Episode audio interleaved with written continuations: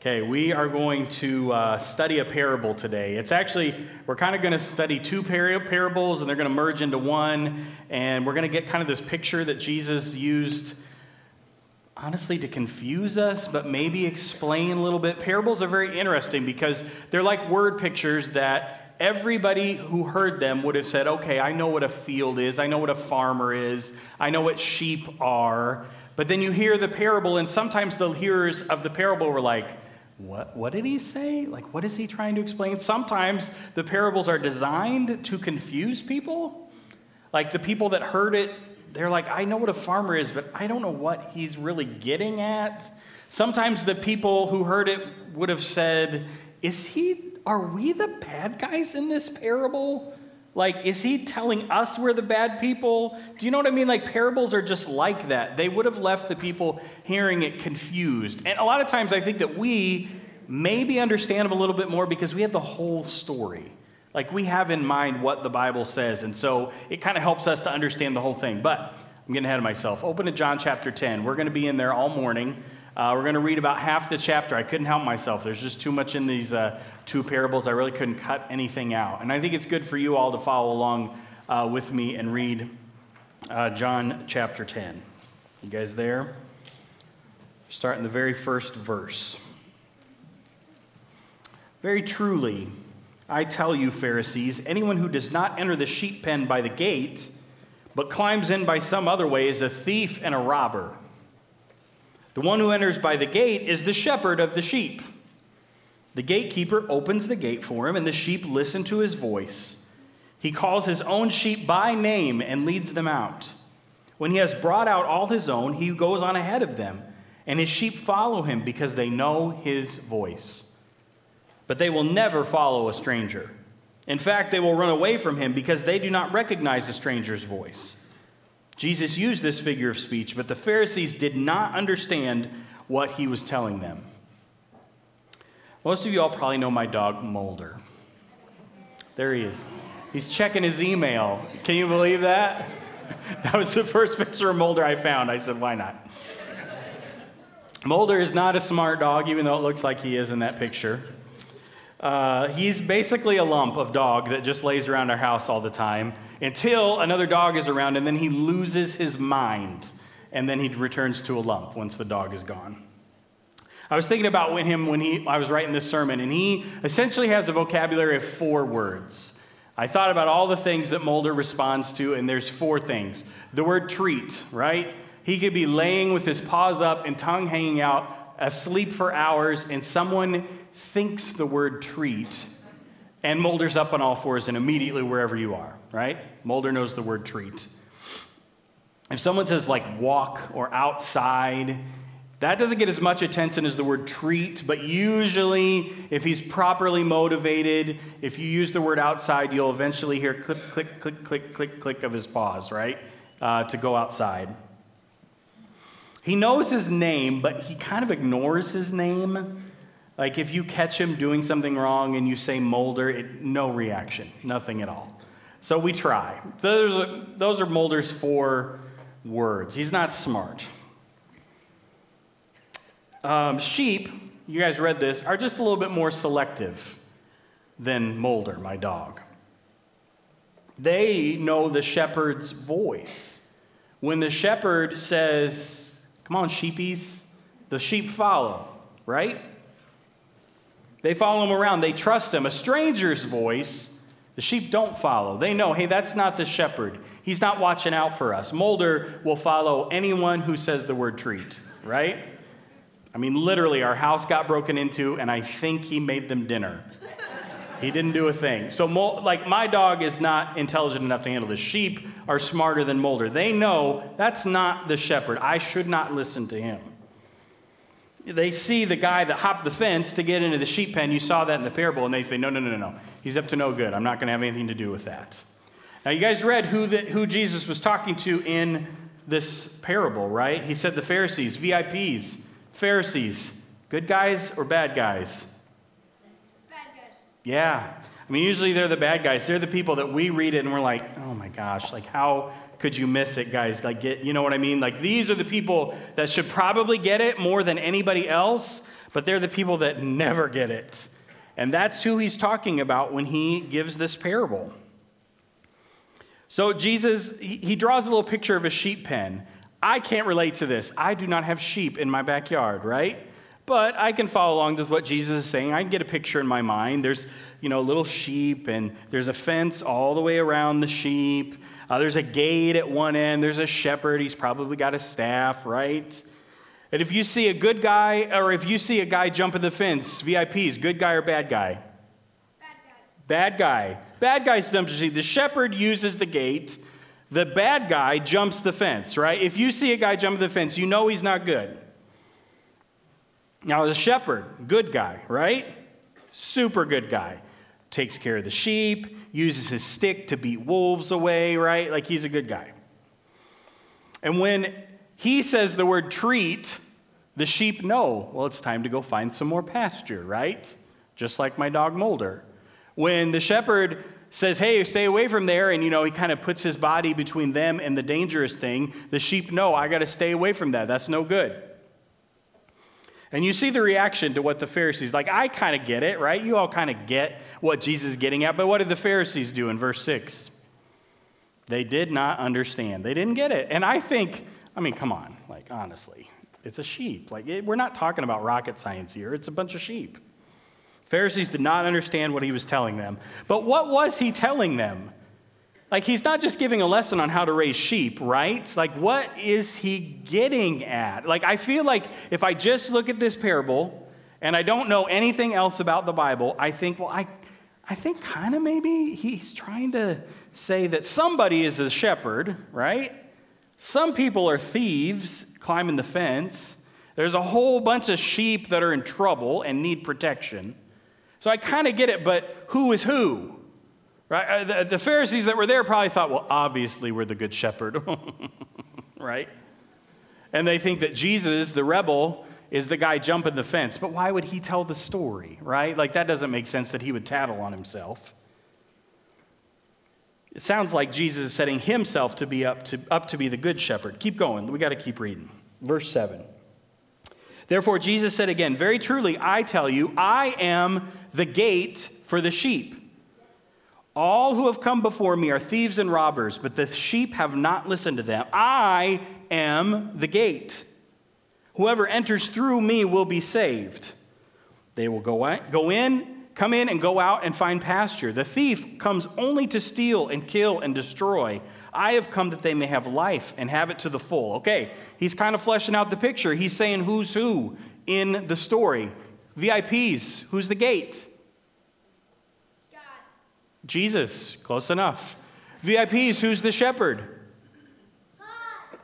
Jesus is. That's right. He's saying that like this is me. Like now, now we know who's who in this. Um, and, G- and Jesus says the shepherd comes so that these sheep can have life, not just a boring old life, but a full, rich life. Did you guys see that? Sheep inside the pen are safe, correct? Wolves aren't going to come in. The shepherd's there to knock, knock out the thief, right? They're gathered up with all the other sheep. You have to use the gate to get in, and if you don't use the gate, you're a bad guy. Everybody clear? We're got, we got this, right? We're smarter than Pharisees, aren't we? I don't know. Maybe some days. Keep going, verse 11. I'm the good shepherd. The good shepherd lays down his life for the sheep. The hired hand, now we got another guy, the hired hand is not the shepherd and does not own the sheep. So when he sees the wolf coming, he abandons the sheep and runs away.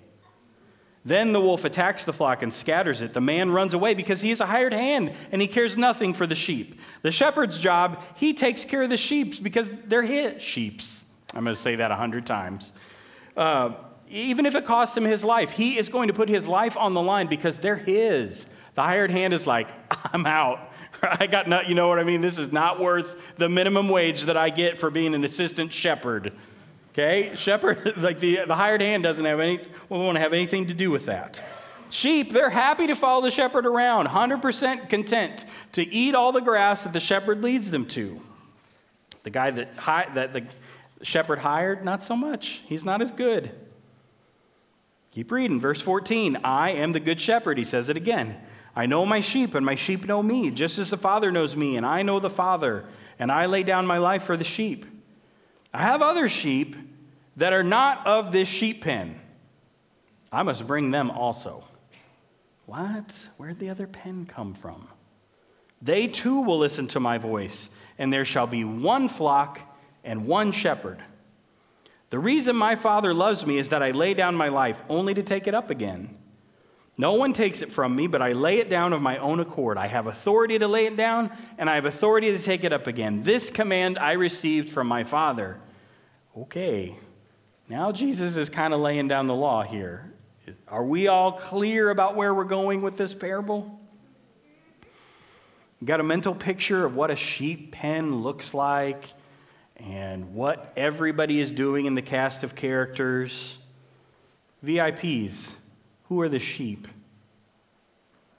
Who's the sheep? Who? What people? Emmy. Yeah, like us. We're sheep, right? We are the sheep in the parable. We all got that, didn't we? We're the animals that need protection from wolves or thieves or cliffs or whatever it is that bothers sheep, right? We're the ones that are supposed to recognize the shepherd who is Jesus, right? We're supposed to know his voice. And when he says, come this way, we go that way. And when he says, come this way, we go that way, right? We know that thieves are going to come and try and take us away try and deceive us, try and do bad things to us, but we know their voice. We're not going to listen to them, right? We only listen to the shepherd's voice. Jesus is the absolute best shepherd that there could be for us. He takes care of us like we were his own, not like the hired dude. He takes care of us because we are his. The shepherd is even willing to die for the sheep. Now, we all get that, don't we? Because we have a cross on stage. We know the story. But that hasn't happened yet when they heard this. And I wonder if they thought, what on earth is he talking about? Who's going to kill Jesus, right? Like that, I, I wonder how much they grasped at that point. I think that those who probably heard the story were confused by the words. I mean, he did say he was going to lay down his life, but then take it up again. Who does that? Right? That is, I've never heard of such a thing before. And I think that maybe some people probably thought he was crazy. I'm not making fun. Like, I really think that they thought, well, he says later in the chapter, like, he was out of his mind. Like, what kind of words is he saying? I get the shepherd stuff, I get the sheep stuff, but the father tells me to do this, and he's pleased with me because I'm obedient. And what about these other sheep that he's talking about? What's this other pen? VIPs, what do you guys think the other sheep is? What do you think? The non believers. Non believers? Might be there. What else? What do you think? Um, us. us? You think it's other us's? I think you might be right. Huh? Yeah, other sheep. Emmy, what do you think? Gentiles. Oh my goodness. Emmy says Gentiles. I think she's right, okay? So Jesus was talking to who's in the first pen? The Jews, right? That's who Jesus come to be with first. And he's telling a bunch of Jews, "Hey, listen, you're not the only sheep." That would have made them mad. Because if you were a Jew, you were so happy to be God's chosen people. You had a very special relationship with God. And for Jesus, the shepherd, to say, hey, listen, I have another pen, and someday you all are going to be in one great big pen, and I'm going to be the shepherd of all of those sheep. All the pens that I have all over the place are combined into one. How mad are the Pharisees now? Super mad. I think you're right. Jesus' ministry started with the Jews, but he's saying it is about time for the uh, Gentiles to join. And aren't we glad that we get to join? That's us. Uh, keep reading, verse 19. The Jews who heard these words were again divided. Many of them said, He is demon possessed and raving mad. Why listen to him? But others said, These are not the sayings of a man possessed by a demon. Can a demon open the eyes of the blind? So, like so often happens in the New Testament, Jesus' words divide people. right? Some people think the guy, they, he's crazy. He is literally demon possessed. Others think, well, no, I don't, I don't think so. I may not understand everything that he says, but he's saying good stuff, right? And it's probably super tempting for everybody in this room to think, well, obviously, we would be in the camp of people who think he's a good guy. That's all of us. We drove through nine inches of snow to be here. Obviously, we're the good people in this story, correct? Maybe. We know, hey, you know, Jesus really did heal blind people. Like, we know that he really did perform miracles. Like, we see that. We see the evidence of him working in our lives. So we think, yep, absolutely, we'd be in the good camp. I don't think many people in this room would say, he's, he was demon possessed. Like, that's crazy talk. He was out of his mind. But I think that after 2,000 years, the edge of Jesus' words has kind of tempered a little bit. Like maybe we don't hear it with the same harshness that the original audience heard the words with. Um, we're doing a series uh, that Sherm started on all the times in the book of John when Jesus said the words, I am.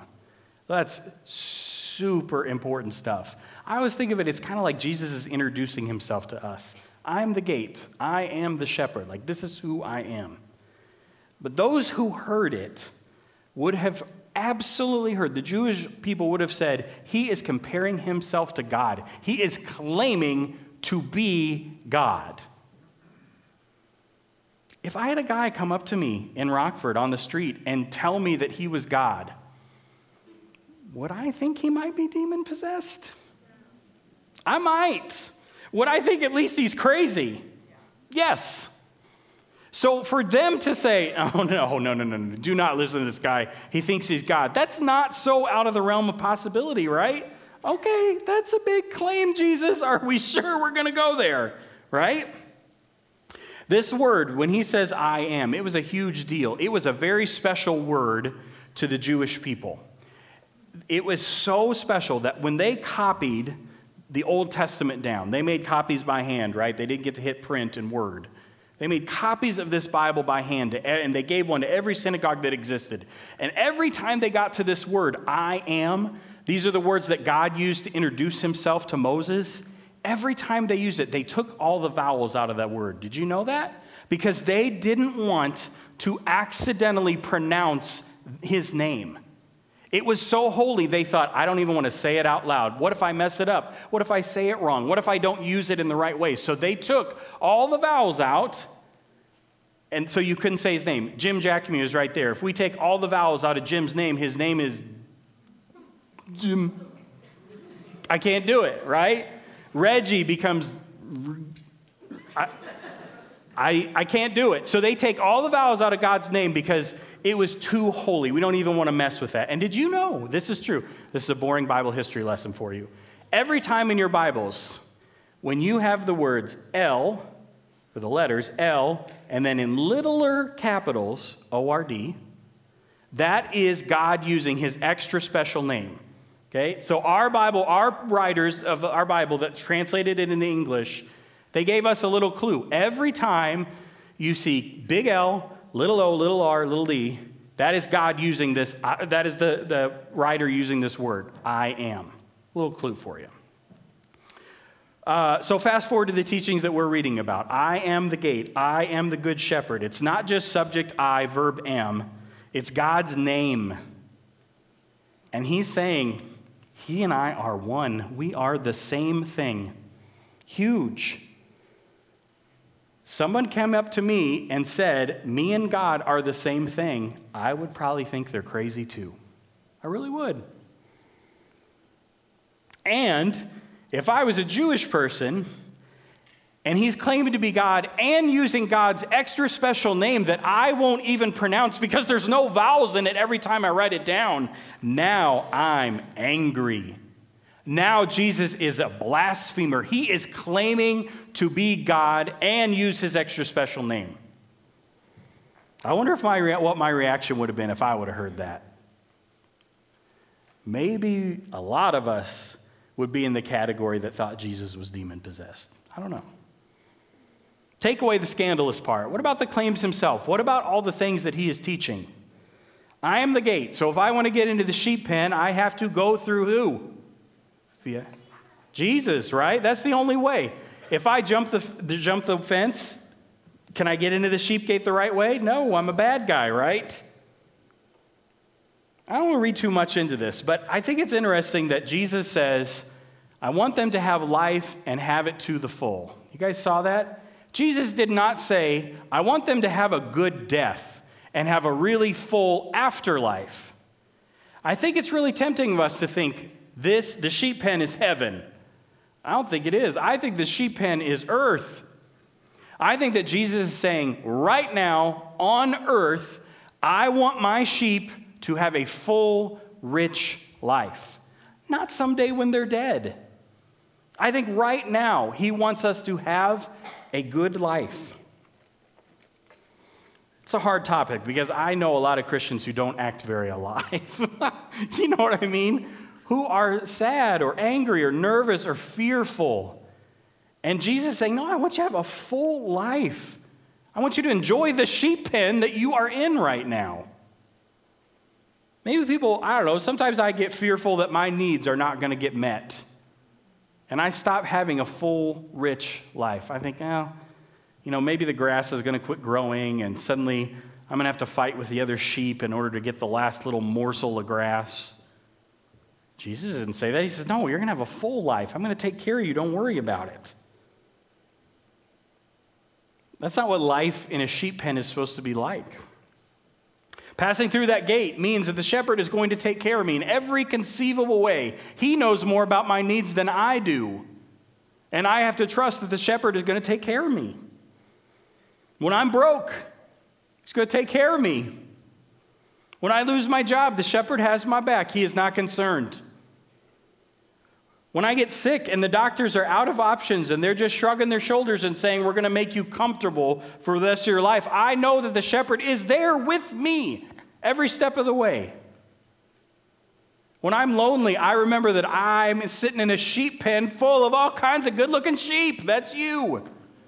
And let me give you a little sidebar. There are times, especially during worship services, like, I don't, you know, I don't know every song that's ever been written, you know, and people come up and they sing a song, and I kind of feel weird because I'm just standing there. I don't know the words. Or maybe I'm just not feeling it. Maybe I, I'm a terrible singer. Maybe I just don't want to inflict suffering on the people around me, you know?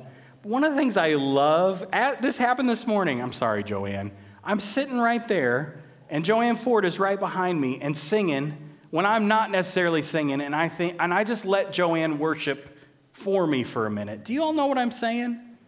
That is one of the best things about being in the sheep pen, is that we collectively worship all together. Sidebar over. Living in a Christian, as a Christian means that I, I know I'm going to lead a rich, full life. I don't mean like rich, like my bank account is full. I mean abundant. I mean restful. I mean God takes care of my needs kind of life. Mostly, mostly because I get to hang out with the shepherd who is capital G good the shepherd who is equal to God.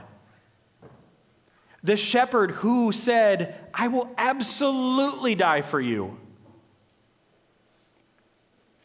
It doesn't mean every trial goes away, does it? It does not.